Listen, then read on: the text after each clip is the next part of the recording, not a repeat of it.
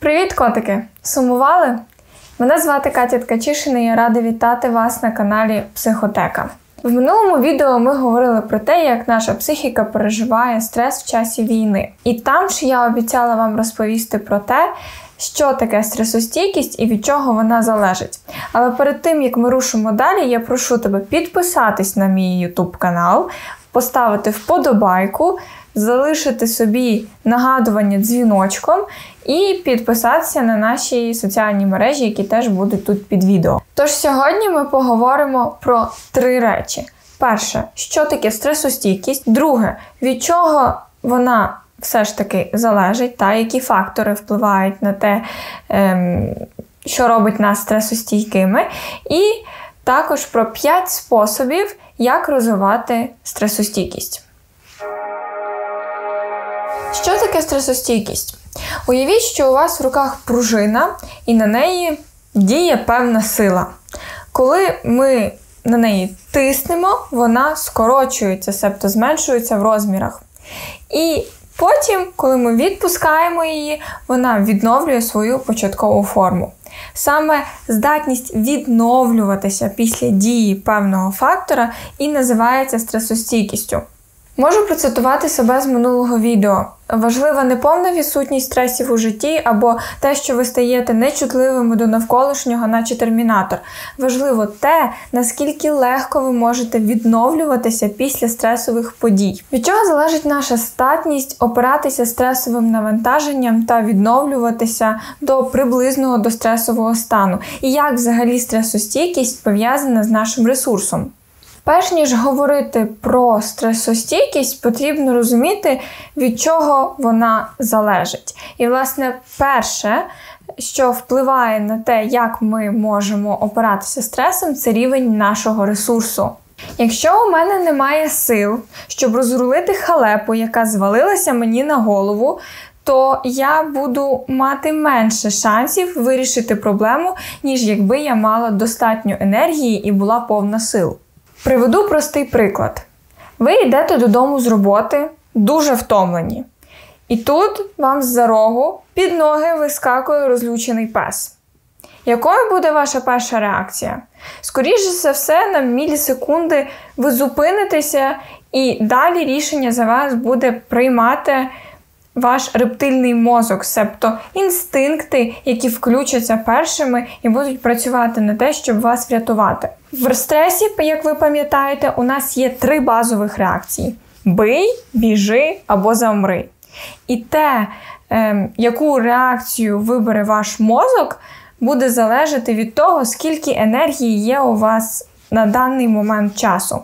Якщо у мене багато сил і я не боюся собаки, то скоріше за все я дам їй по носі. Якщо у мене є сили і я її боюся, або принаймні у мене сил хоча б трошки залишилося, скоріше за все я буду тікати. І якщо енергії у мене зовсім немає, то ймовірніше всього я заклякну і просто буду чекати, поки вона на мене нападе. Згрубше кажучи, всередині кожного з нас є така собі батарейка, ніби в телефоні, яку заряджати просто необхідно. Саме вона є тим резервуаром з топливом, яке потім дає нам можливість давати собі раду стресами. Інакше кажучи, якщо у нас мало сил, дати собі раду з якимось стресовим навантаженням майже неможливо. Другим фактором, від якого залежить наша стресостійкість, є власне розвинутість навичок саморегуляції. Згрубше кажучи, як я собі даю раду в моменті, що я роблю для того, аби знизити рівень напруги і тих реакцій, які у мене виникають тут і зараз. Сюди ж можна віднести володіння спеціальними техніками, які допомагають нам трошки стишитися і, скажімо так, зреагувати в ситуації більш адекватно з одного боку, з іншого боку, опрацювати якби ту напругу, яка виникла. Коли ми пережили щось стресове. Ну, от як я приводила е, приклад з собакою, та як я собі дам раду з тим переляком, який у мене буде, якщо не приведи Господи, ця собака на мене напала. Якщо підвести все до однієї фрази, то стресостійкість можна визначити як вміння переключатися між станом а все пропало, не розумію, що з цим робити, і повного заклякання до стану трясся бісова ковінька, треба щось з цим робити, давайте будемо думати. І, власне, перехід від оцього застрягання до будемо думати, це теж про стресостійкість. Якщо підсумовувати все вище сказане, то стресостійкість залежить від рівня нашого ресурсу або того, скільки сил у нас є на даний момент, та наскільки ми зараз заряжені, і вміння себе регулювати в різних стресових ситуаціях. Хоча, якщо подивитися трошки глибше, факторів, від яких залежить стресостійкість, набагато більше. Але я перерахувала ті, на які ми найперше безпосередньо маємо вплив і можемо з цим щось зробити. З мат-частиною трохи розібралися, тепер переходимо більше до практики. І так, до вашої уваги, 5 способів, як турбуватися про свій ресурс вже тут і зараз, і розвивати стресостійкість. Спосіб номер один. Зробіть список активностей, які приносять вам задоволення, і сміливо вплітайте їх у своє життя.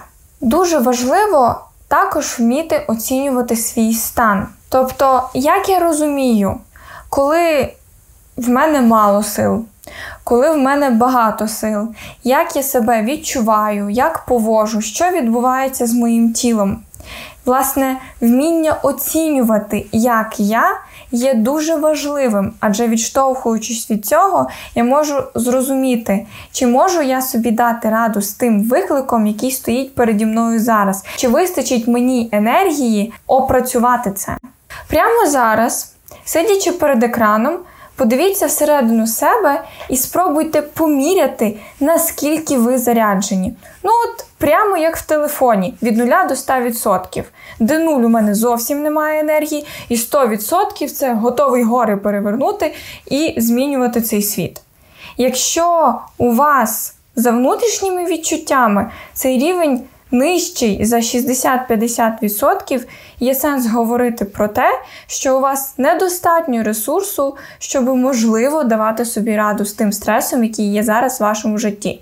Зрештою, я не претендую на якусь правильність чи єдину думку, та, і я не знаю вас, що зараз відбувається з вами, але коли ми опускаємося за 50% та нижче цього показника, це насправді вже трошки небезпечно, і якщо ми будемо перебувати там достатньо довго, і цей рівень енергії буде падати все нижче і нижче, наша стресостійкість і здатність опиратися якимось стресовим чинникам, що одне і те саме, так, вона теж буде знижуватись. Тому, щоб не відбувалося оцього стрімкого падіння, і ваша батарейка була зарядженою, ми свідомо турбуємося про те, щоб в нашому повсякденні були активності, які нашу цю батарейку заряджають, які дають нам енергію.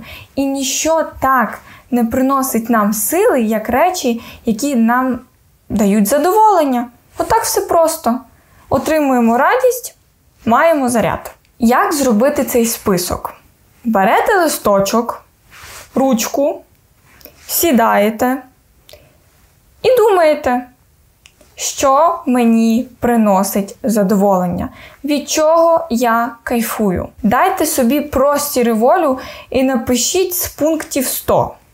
Розумію, це може бути досить важко, бо зазвичай люди доходять до 15-20 пунктів і застряють там. Але повірте мені, якщо ви будете достатньо уважні до себе, то зможете написати і 120 пунктів. Причому це не обов'язково має бути щось грандіозне або масштабне, на кшталт поїздки за кордон.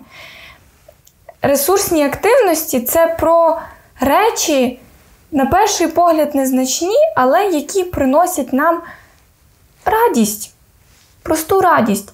Навіть якщо це буде просто кава наодинці, або, не знаю, погладити свого кота, чи піти на прогулянку, з'їсти морозиво. Це все дуже прості радощі життя, але вони поповнюють цей от резервуар з топливом і дають нам можливість не просто жити, а бути стійкими до того, що відбувається, а особливо зараз. Проте, просто написати цей список це мало. Треба виконувати ті пункти, які ви написали. І для того, аби це перетворилось в системну практику, яка дає свій результат, я пропоную вам ось що яким би він довгим не був, оберіть собі від 3 до 5 речей, які ви можете робити щодня, і які не залежать від інших людей. Тобто, у вас в цьому списку може бути, наприклад, там спілкування з друзями, але очевидно, що. Рідко буває так, коли ви з друзями спілкуєтеся щодня. Тому це мають бути речі, дії, які ви можете робити безвідносно до інших людей та обставин. так? Коли ви оберете ці 5 або 3 речі, так, залежно скільки вам комфортно, просто робіть їх щодня. Тоді, коли ви можете, тоді, коли вам зручно. І через деякий час ви помітите, що енергії у вас стало більше, а з проблемами справлятися стало легше. Спосіб номер 2. Використовуйте своє природне антитривожне обладнання дихання. Справа в тому, що у нас в тілі є такий товариш, який називається блукаючий нерв. Завдяки ньому наш організм розуміє згрубша, які процеси відбуваються. Чи це збудження, чи це сповільнення. Бо є парасимпатична нервова система, яка на простій мові гальма, і симпатична нервова система, яка газ. І коли ми в стресі, як ви гадаєте, яка домінує? Правильно, симпатична та яка газ.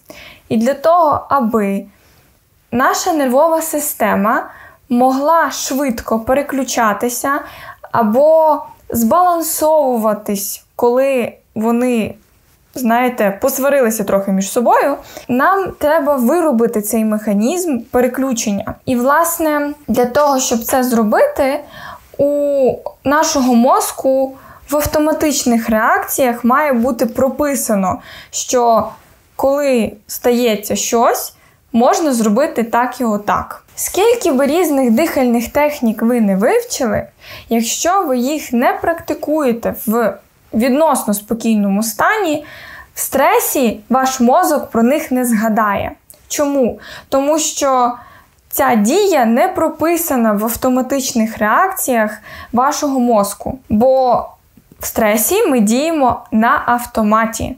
Тобто, у нас немає часу е, думати. Та Наша людська частина, та, от, та, яка відповідає за раціональні, продумані стратегічні дії, здебільшого в стресовій ситуації відключається, тому що на її роботу потрібно більше часу і ресурсу, якого в стресовій ситуації у нас просто немає. І тому для того, щоб дихання допомогло вам заспокоїтись в розгар якогось, перепрошую, пекла, яке з вами буде відбуватися потрібно ці дихальні вправи практикувати до того, як щось станеться.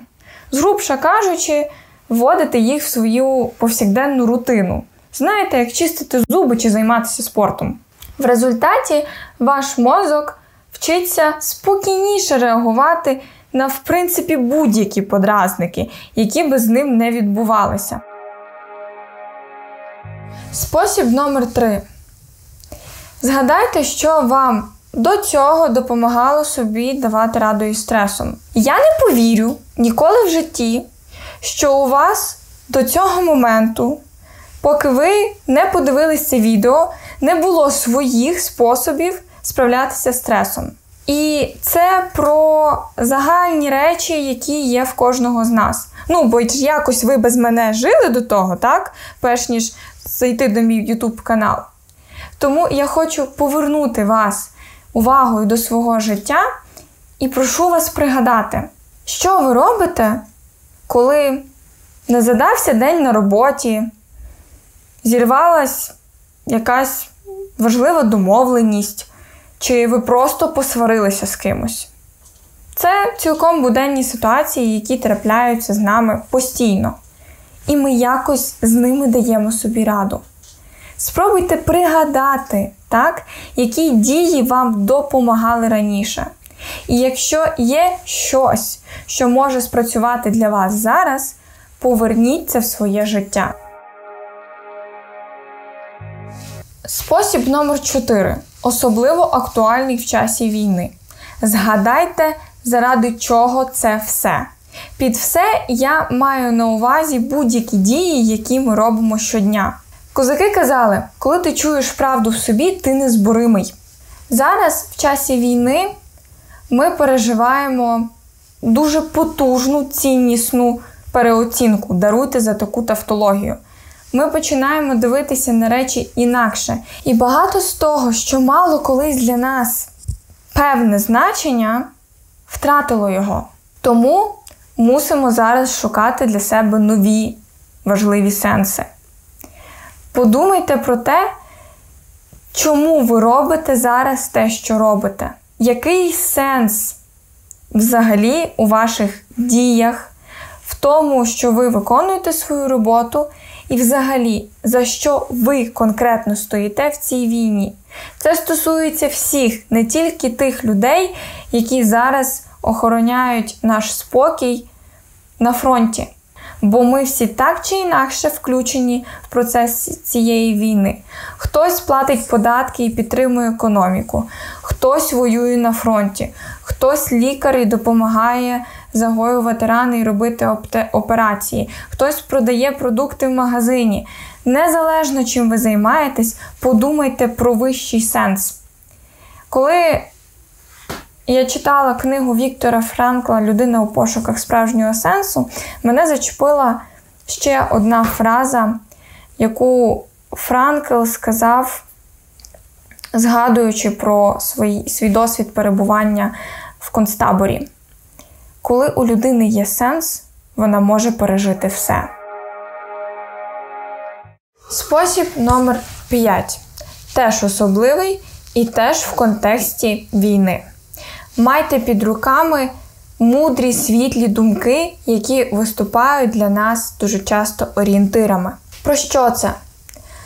В часі великих криз ми потребуємо нагадувань про те, що є для нас важливим. Як в попередньому способі я запитувала вас про сенс, так, заради чого я це все роблю, стою, знаходжусь на своєму місці, так само нам потрібні нагадування про ці самі сенси. І найзручніше їх мати, знаєте, у вигляді таких собі бойових мантр, молитов або цитат, якщо хочете, кому як зручно. Зараз з усіх усюд ми чуємо: Ой у лузі червона калина, ще не вмерла України і інші там українські пісні, які допомагають нам, знаєте, тримати оцей бойовий дух на високому рівні і емоційно бути залученими в цей процес. Особисто для мене такими бойовими мантрами є вірші Василя Стуса. Коли я чергувала волонтеркою на Львівському залізничному вокзалі.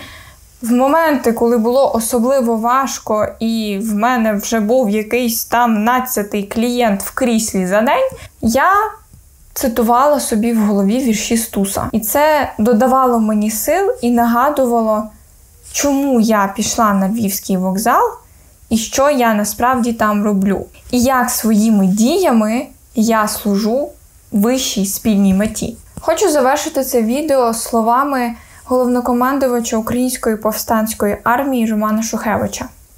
Ми боремося не тому, що ненавидимо тих, хто перед нами, а тому, що любимо тих, хто стоїть за нашою спиною.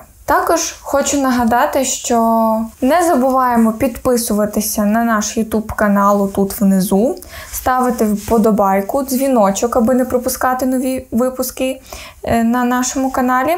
Також підписуйтеся на наші соціальні мережі, поширюйте це відео серед знайомих, знайомих знайомих. У нас також є Patreon, де ви можете гривною підтримувати розвиток нашого проекту, тому що ми хочемо покращувати картинку, масштабуватися і робити ще кращий, якісніший контент для вас. Тому ви можете обрати для себе зручний варіант підписки, перейшовши за посиланням отам під відео. Сподіваюся, вам сподобалося це відео. Якщо у вас є запитання чи якісь моменти, які були для вас незрозумілими, або ви хочете просто поділитися своїми враженнями, залишайте мені їх тут в коментарях і. Приходьте на наступний випуск, бо будемо говорити про війну і відчуття безпеки. До речі, саме завдяки вашим коментарям, які ви мені залишили під першим відео. І до нових зустрічей! Побачимось!